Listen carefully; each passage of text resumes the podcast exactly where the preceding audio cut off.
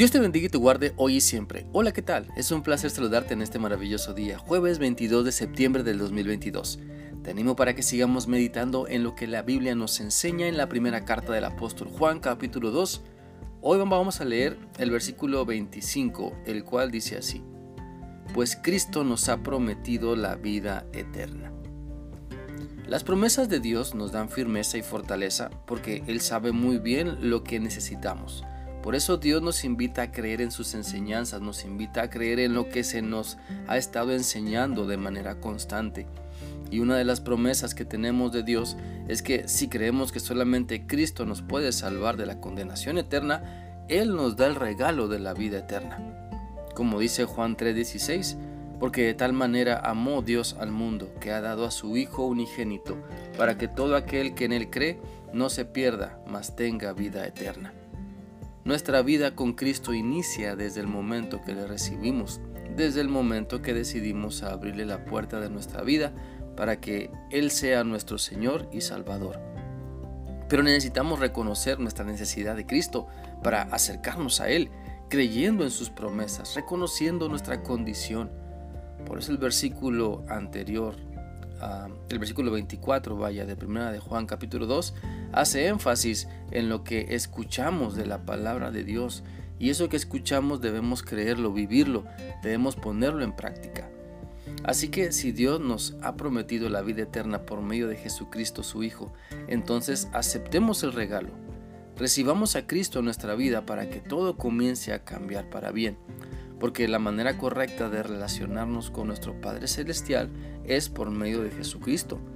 La Biblia dice en 1 de Timoteo 2.5 lo siguiente, porque hay un solo Dios y un solo mediador entre Dios y los hombres, Jesucristo hombre. Por lo tanto, no hay otro camino para acercarnos a Dios, sino Jesucristo, pues solo Él puede interceder por nosotros, solo Él puede salvarnos, solo Él puede transformarnos. Hechos 4:12 dice, solo en Jesús hay salvación, no hay otro nombre en este mundo por el cual los seres humanos podamos ser salvos. Cristo es el único que puede salvarnos de la condenación eterna, para ahora cuando creemos en Él podamos disfrutar esa vida eterna, la cual inicia cuando ponemos nuestra fe únicamente en Cristo.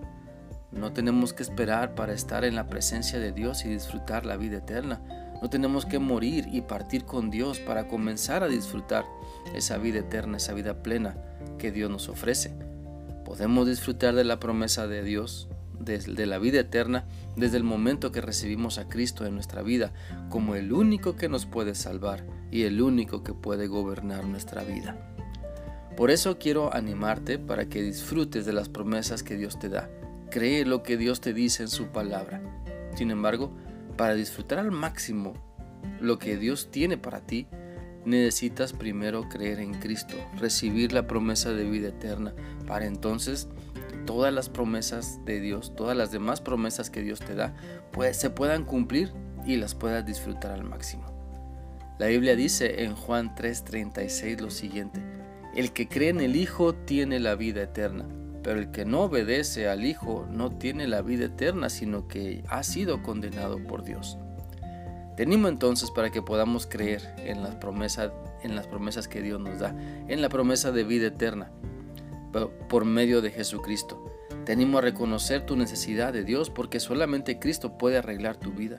Solamente cuando depositas tu fe en Él es que su maravilloso poder te puede transformar para bien y para siempre. Recuerda, la promesa de vida eterna es para todo aquel que cree, es para todo el que quiere confiar en Dios para acercarse y obedecer su palabra. Por eso te invito a que pongas tu fe únicamente en Cristo y te des cuenta de la maravillosa vida que puedes tener con Él. Espero que esta reflexión sea útil para ti y que permitas que Dios te siga mostrando en todo lo que necesitas creer y aplicar a tu vida para ser transformado por su poder. Que sigas teniendo un bendecido día. Dios te guarde. Hasta mañana. Bye.